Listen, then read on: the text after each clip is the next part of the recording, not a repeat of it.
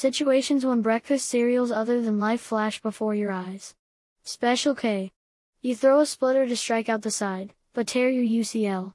Quaker Oh's. You watch an antique vase fall and shatter while sheltering in place near the San Andreas Fault. Captain Crunch. You're Johnny Depp having lunch on the set of the next Pirates of the Caribbean movie, and as you bite into a taco, you doubt if tacos are cool. Alpha Bits. You're trying out new material at the comedy club, but get heckled by frat brothers. Froot Loops. You play what you think is a game-winning Scrabble word, but it's actually misspelled, and now you lose a turn. Frosted Flakes.